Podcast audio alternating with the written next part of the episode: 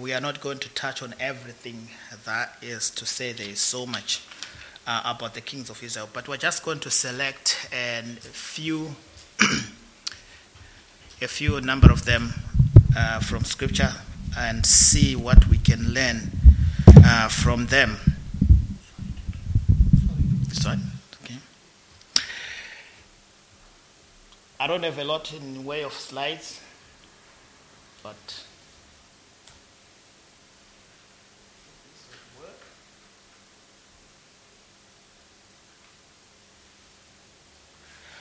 Right, we spoke last time about the kings of Israel. I tried to choose some colors. I hope you can see these colors. What I tried to do here is just to demonstrate roughly the kings of Israel, those that were good and those that were. I can see Sarah is squinting. I'm sorry for the color for the colors; they're not very great. But those that are red were not the good kings. They were like the evil kings that God declared as evil, and those that are orange or yellowish, they're kind of like some started well, some finished well, some started uh, badly, and then kind of finished well. They're kind of like in the middle um, a little bit, and then those that are green uh, were the good ones. So from that, you can see for yourself um, how red the nation of Israel really is. The ones that are on the left were those that were from Judah, and the ones on the right were those that were from, from Israel. So you can see these are people that saw God part the sea. These are people that ate manna from heaven. But these are people that were led by a pillar and by fire by night. These are people who heard the voice of God and quaked, saw the mountains quake. These are people that the, we have the Bible because of them. And yet, when you see the redness that is across all the kings, it's not a pretty sight, isn't it? It's a very, very bad sight. And um, from the right hand side, on the Israel side of the kings, you can see that there is only, there is no green whatsoever. There is only Jehu who really is kind of like halfway in between, uh, only because he actually is one who dealt with Athaliah, who was a woman who took, who tried to ex, uh, exert authority. Otherwise, you can see that because the right hand side Israel all red, they went into captivity first uh, before Jude, uh, Judah, who is on the left hand side. And there were quite some kings uh, after uh, Israel was taken into captivity. But then eventually, um, Judah itself was taken into captivity. So I just, I just put this so that you can see the extent of disobedience amongst uh, the people of God. Because the things that we're going to try in the next couple of months or so as we go through this, the things that we're trying to bring out is some of the lessons that we can learn. These things are written for our learning. I believe in that very, very strongly. And, and we, we can learn from these people as we see how God deals with them, and we can see the character of God uh, coming through with all these people. So that's just, just all the sides that I've got. So today, we're going to look at the first king of Israel, uh, Saul. Uh, you find that from uh, Samuel chapter uh, from the book of Samuel, really, almost all of it. You can read it at your own leisure. So we're just going to look at a couple of things. We're not going to touch everything about King Saul, but we're going to look at a couple of things about King Saul and, and pray that uh, God bless them to our own hearts and for our own learning. I think we're going to read again from chapter 8 that we read last time, only because I think it's a very pivotal um, uh, portion about King Saul. So that we can understand where what the background is, the circumstances that Israel were in, and how they come about to take the king. So if we read from uh, verse 4 of chapter 8, then all the elders of Israel gathered themselves together and came to Samuel unto Ramah and said unto him, Behold, thou art old, and thy sons walk not in thy way. Now make us a king to judge us like all the nations. But the thing displeased Samuel when they said, Give us a king to judge us. And Samuel prayed unto the Lord.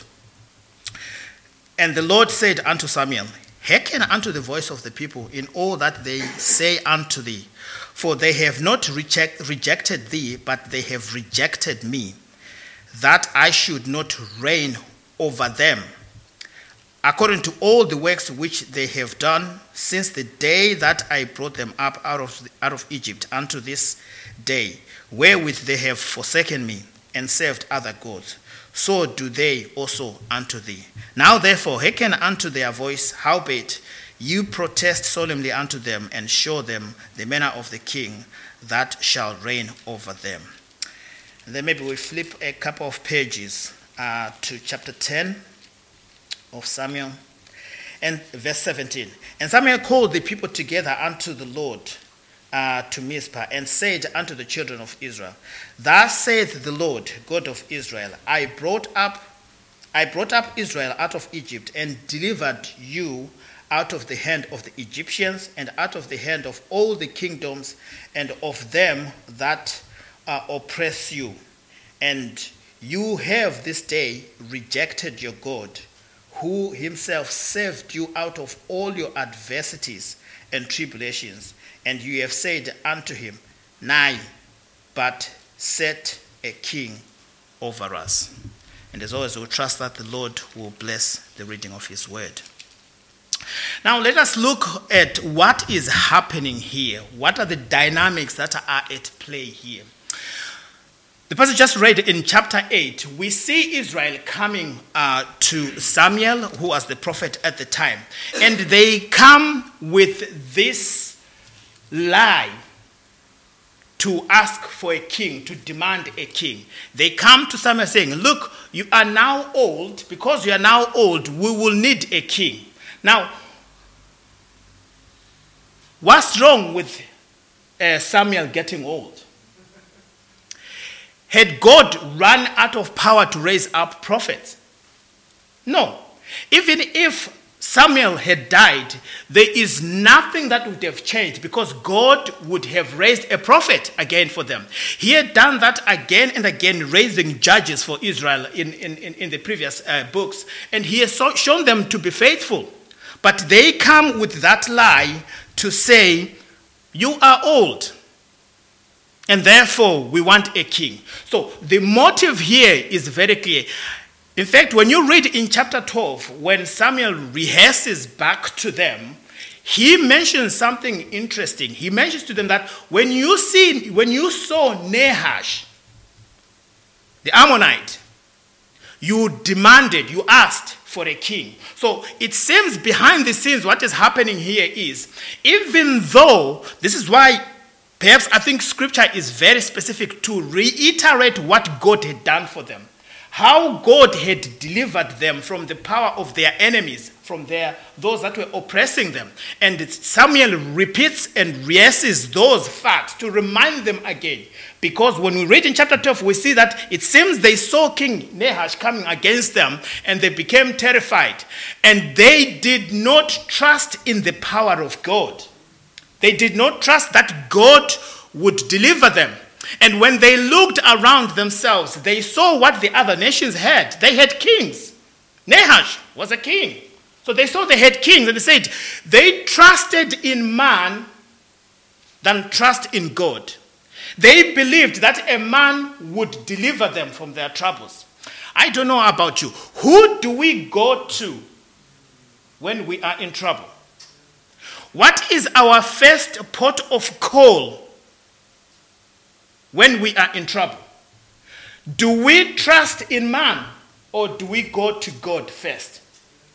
How bad should the situation be before we come to God?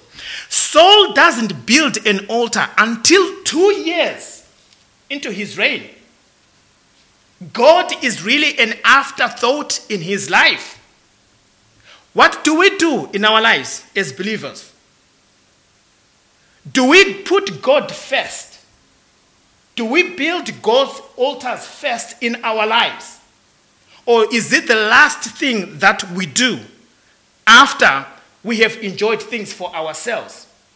It seems here that the, the, the, this man, Saul, the people of Israel, they had their priorities upside down. They had motives and hearts that were in the wrong places. And there is a very painful statement here that God says to someone. He said, They have rejected me to reign over them. We call our Lord, Lord, don't we? Why do we call him Lord? What does it mean to us to call our Lord, Lord? Does our Lord really reign in our lives? To call the Lord Lord, what really that means is we are saying the Lord should reign in our lives. The Lord should order our lives. The Lord should tell us how we ought to live.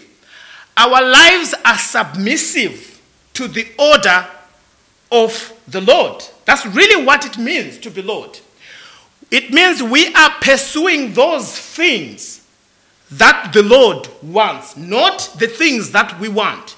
It means we are willing to submit our will to the will of the Lord. I don't know if in your life you have been challenged, but there comes a time in one's experience, and I'm sure you have experienced it, when our will comes into conflict with God's will.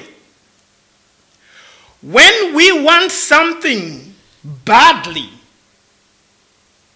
that we know is not the best that God has for us. Which will prevails? What we see here is that God gives them what they ask, not because that is what is what was best for them. The God that we serve is not a tyrant. Sometimes God gave us free will. And there is something here that is amazing about the interaction of God's sovereignty and man's free will. God says to Israel, You want a king. You are rejecting me as your king. You are rejecting me to reign over your lives. You are rejecting my order. You are rejecting to live lives that I ordained for you. Okay, I will give you a king. Sometimes God, in His wisdom, out of pain, He will let us have the things that are really not best for us. There are many pains in my life that I know were a result of decisions that I have made. God would have saved me a lot of pain in my life if I had learned to be a good listener and submit to the lordship of the Lord that I serve. So God said, Okay, you want a king, you are rejecting me. I am going to give you a king. It is in this background that Saul comes into the scene. It is very clear from scripture that Saul was not what God wanted for Israel. Saul was what Israel got for themselves.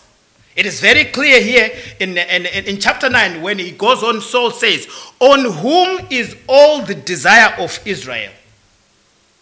Is it not on thee and all thy father's house? Speaking of Saul. So there is no doubt that Israel had delighted and desired Saul. It is not God, what God had in plan, eh, had planned for the people of Israel.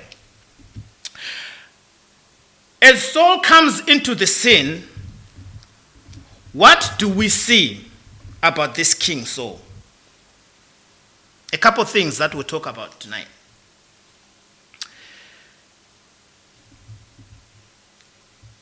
Saul comes from the tribe of Israel. And when Samuel speaks to Saul for the first time and tells him that you are going to be king, he seemingly seems to be humble. And he rightly points out that I am a nobody. I come from the smallest tribe, Benjamin.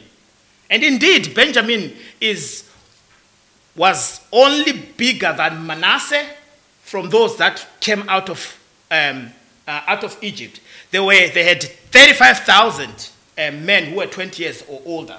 They were the youngest, they were the second uh, smallest group of the tribe of Israel. But seemingly he is a humble person, but who is Saul really? What is it that really makes Saul tick? At first instance, you would think that Saul was a humble person. And sometimes when we encounter people, first encounters don't tell the full story, isn't it? Time. Time reveals the true character of a person. When we get, by the time we get to chapter uh, 13, we start to see the true colors of Saul.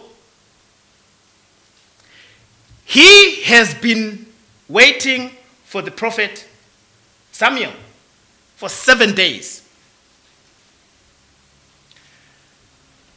And as he sees Philistines surrounding him, his true colors start coming to the surface. When he was made king, because it was good, it was a good time, he was a humble man. When things are going well, people bring out the best of themselves. Even after he went and destroyed uh, Nahash, and people said, Where are those people who said, will not have Saul to reign over us? He seemed to be magnanimous, isn't it? Why? Because it was a victory. Good times. The good times that don't bring out the best of ourselves. The good times don't define our characters. I remember very clearly in the early days of my salvation, the pastor of my church was preaching on Acts chapter 28. Remember Acts chapter 28, the apostle, uh, the apostle Paul is on his way to uh, Rome, and then they get shipwrecked. And then they end up in, a, in, a, in an island with some barbarians. And the apostle Paul goes to pick up some sticks, some firewood. And as he picks up the firewood, a snake wraps around his, around his, his hand. And people think he's going to collapse. Poisonous snake, he's going to die. But he doesn't. What brought out the snake? The fire. We would not have known about that snake if there was no fire. It is this fire that brought out the reality that was in that firewood. When we meet people, when we meet even believers, professing believers even, in good times, the story is not complete. True character is forged in a furnace. That's when we know who is of the Lord. Those who had seen apostle, eh, those who had seen Saul at his inauguration would think he's a magnanimous man. He's handsome after all, actually. He was taller than the rest. You'd, you'd have thought that he was the one that was chosen by God. But no, that is not the full character of the Apostle Paul. Now, what do we see? God had clearly instructed that offerings they belong to priests. Saul was not appointed to perform offerings. Now, after waiting for uh, Samuel for seven days and seeing Samuel not coming as was agreed, he hastily and ill advisedly performs an offering. What do we do when we are faced with a hard time? He saw the Philistines surrounding him and he was terrified. And he decided to take things to himself. He decided out of convenience and out of expedience to alter, to change the laws of God. God is not changing. In today's days that we're living in, today, we see a lot of expediency. And it's sad to say, even within Christendom, we see people changing, editing the Word of God to suit expedient circumstances that we are in. It is not popular today to say that sisters cannot take the pulpit. Every environment that we are in screams at us that we should edit scripture. It is not fashionable to say that marriage is between a man and a woman. Environment that is around us is dictating and forcing us to expediently accept things, edit the word of God. I'm not a pessimist. God can do anything. God today can save 3,000 people today here at Bensham, just like He did in Acts. I do believe that with all my heart. But the world is determined to make things more and more difficult by the day. The world is determined to do anything and everything to make believers, Bible believing Christians, to alter the word of God, to conform to what is what the world wants. Another thing that we learn from King Saul is that a nation can be ruined because of the leadership. People can perish because of the leadership. A nation can suffer because there are unwise people in authority. When Jonathan went and discomfited the Philistines, and when he came from the victory, and Saul saw the enemies scattering away, and he chases after them, and he makes a stupid decree no one should eat. No one should eat. Now you have fighting people and the enemy is running away from you, and you make a decree like that unwisely, ill advised like that. When Jonathan, who then takes honey because didn't hear the decree and is picked out as the reason why Saul did not get an answer. When Saul doesn't get an answer from God, instead of looking at himself, he looks out to blame other people. And when Jonathan is pulled aside, Jonathan utters a very interesting statement. He says, My father has troubled the land. Scripture doesn't tell us everything about uh, uh, King Saul. This is two years into his reign. When you go in chapter 11 and he's destroying Na- Na- Nahash, Israel is plenteous. But by the time you get to chapter 13, there is not even a, an iron smith on land. What has happened? What has happened within a course of two years? Scripture doesn't give us all the details. But the statement of Jonathan, his own son, is very telling. He says, My father has troubled this land. This is not the first time that a Saul has caused trouble for Israel. There could have been a huge slaughter of the enemy on that day, but because of his unwise decree, the enemy was spared. Similarly, he did the same unwise decree, the unwise decision when he made the offering. We should pray for our leaders. We should pray for our leaders. Because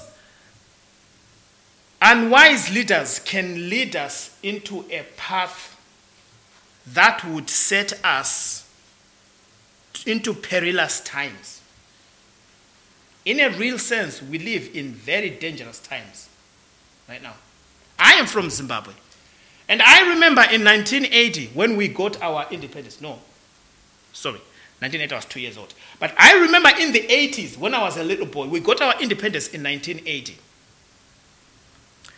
Zimbabwe was a land of milk and honey. Zimbabwe had good things. I didn't pay to go to school. I didn't pay to go to, uh, to the hospital. And there was medicine in hospitals. We didn't buy, buy books. When you, I went to school you were given a book. And if you finish, if your book was full, you would go with your old book and they would give you a new one. Same for pens, same for rulers, same for rubber, same for mathematical instruments. They were given free. The, school, the, gov- the country could afford that. There were, at school in lunch hours, there was food that was provided by the government. Uh, my mother was a teacher, but we went and queued, ate beans. Up to now, I love beans. That's why I started, I, started, I started testing beans. The country was flowing with milk and honey. And we got a leader. Now, where, where are we?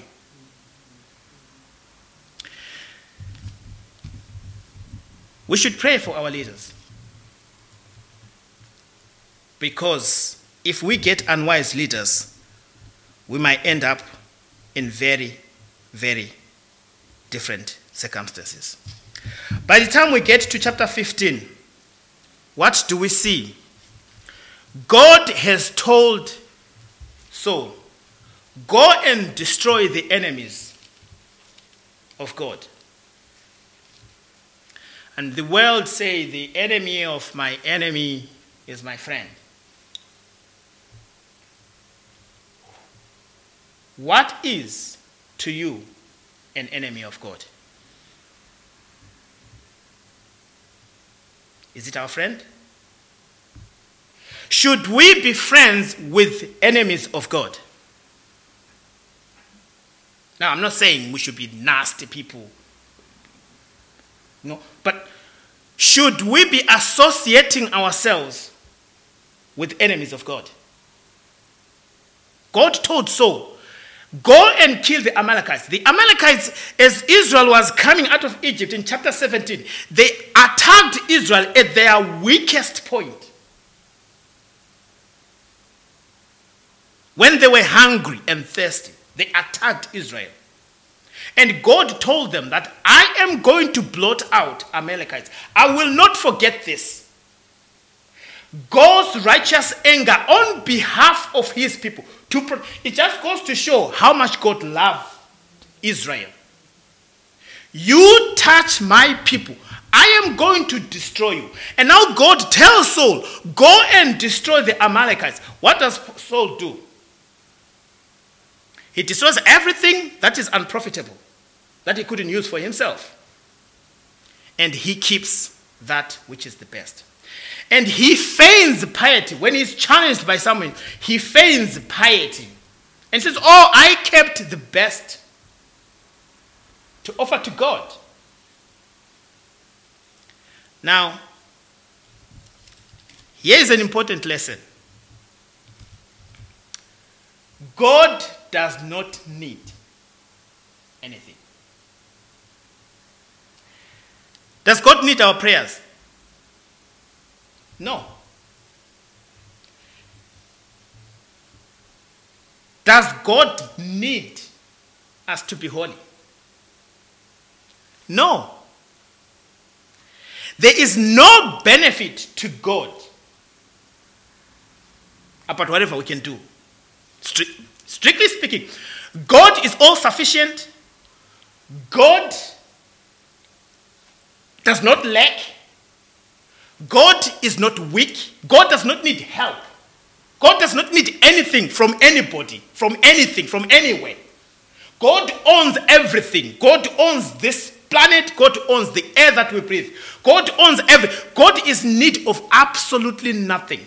Now, there's, Saul thinks God will be impressed by what he can give him at the expense of what God had said.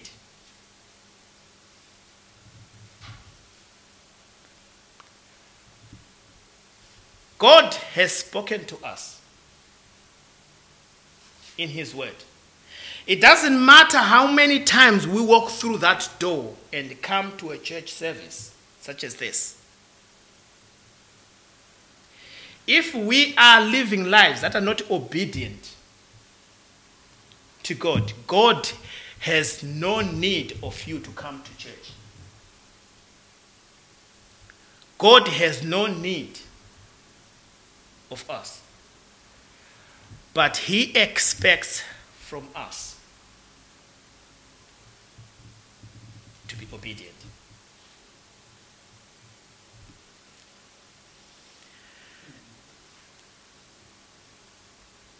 Life is full of decisions.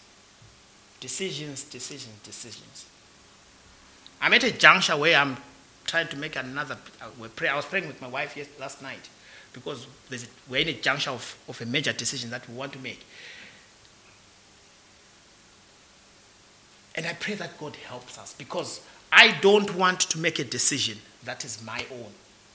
I know from experience that making my own decision always leads me to a lot of pain. I know my Lord will never leave me, but it will always lead to a lot of pain. God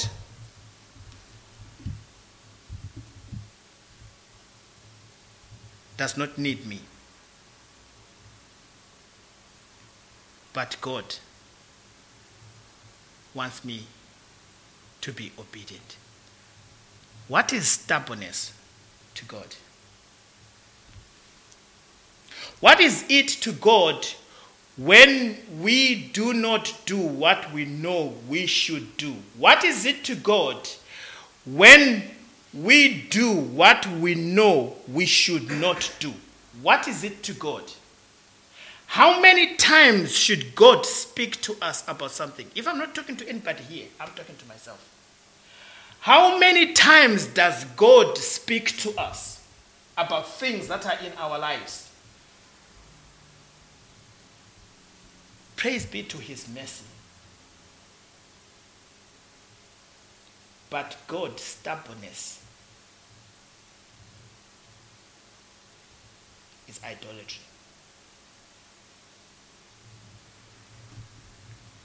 When we think of idolatry, we think about Buddha statues and all those things made of gold and whatever. But scripture tells us a different story, doesn't it? Stubbornness. God hates. We should be teachable. I know I'm very slow to apologize and say I am wrong. The way I was brought up, my background is stiff neckedness. But we should be willing, as children of God, to be teachable. Now I'm going to end with this. From the moment that Saul tells, that Samuel tells Saul that God has rejected you. And I don't have evidence for this, but I am sure Saul had had as many warnings, as many warnings for him to change. But he doesn't. Then it comes to a point where God says, Have it your way. Saul doesn't become better. When you go to chapter 9, the Spirit of God descends on Saul. And, and, and when, when, when, Sam, when Samuel anoints Saul, scripture says that he gave him men whose heart God had touched. And when the Spirit of God fell on Saul, scripture says God gave him another heart. And Samuel says to him, You will become another man. But yet Saul chose stubbornness and stiff neckedness. This is one of the mysteries that even I I, I, I, wrestle, I wrestle with myself. I am convinced as I read scripture that God has done everything possible to save men and women. I am convinced that God, the Lord, has done all that needs to be done for men and women to be saved. Men and women can choose, nonetheless. Men and women can refuse the grace of God.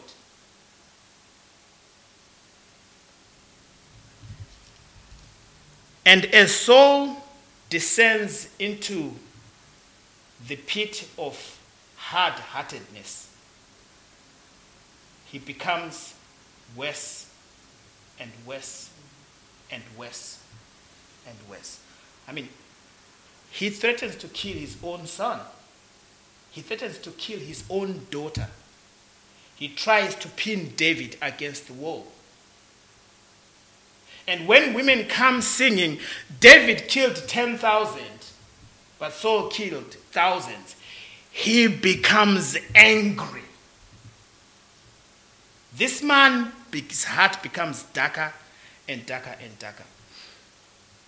I think it is of a truth that the longer men and women stay in their stubbornness, God in His sovereignty can break through. God can do anything.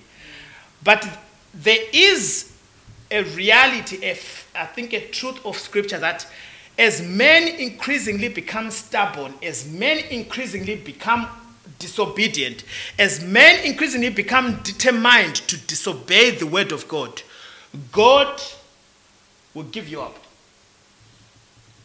And scripture tells us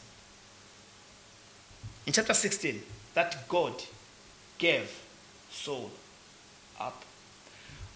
It reminds me of Romans, doesn't it? Does it not remind you of Romans? They desired not to have God in their own hearts. And God gave them up to their own passions. Romans chapter 1. And they went after those things that are unseemly. God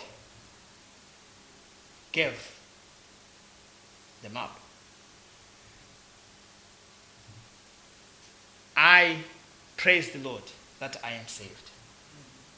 I we are very grateful that God will not abandon us.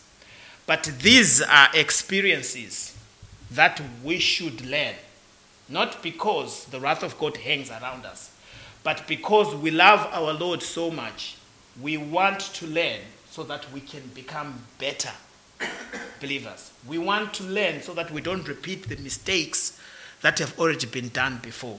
We want to please the Lord. Saul seemingly started well, and he started very badly. By the time you get to the end, Saul is going to see a spirit medium, a familiar spirit. That word comes from family. It comes from the things that you are naturally familiar with. We are not natural people. We do not resort to natural solutions to our life circumstances. Because nature will tell us differently. Because nature is of this world. What is natural to us, what we have experienced, what we are familiar to, is not our wisdom. That's not where we go for our wisdom. We don't go back to remember our former days because we are faced with circumstances of today. We don't, we're not them that go back to our vomit. The things that we are familiar with, the things that we are used to, the things that we grew up with. We don't do that. We keep going pressing on, looking up to the Lord in heaven because we are a spiritual people. We are not people of this world. We are people for heaven. I trust that these simple things um, will challenge your hearts. And you can read yourself about the story of, of, of Saul. It's, it's very informative. And there's quite a lot more than what I've said that we can learn and practice in our lives. Let us pray. Our precious Lord and our good Savior, we thank you for your word that you have given us to our hands. We thank you, Lord, that you are a patient God. We thank you, Lord, for your grace that triumphs over judgment. We thank you, O Lord, that we are who we are. Standing today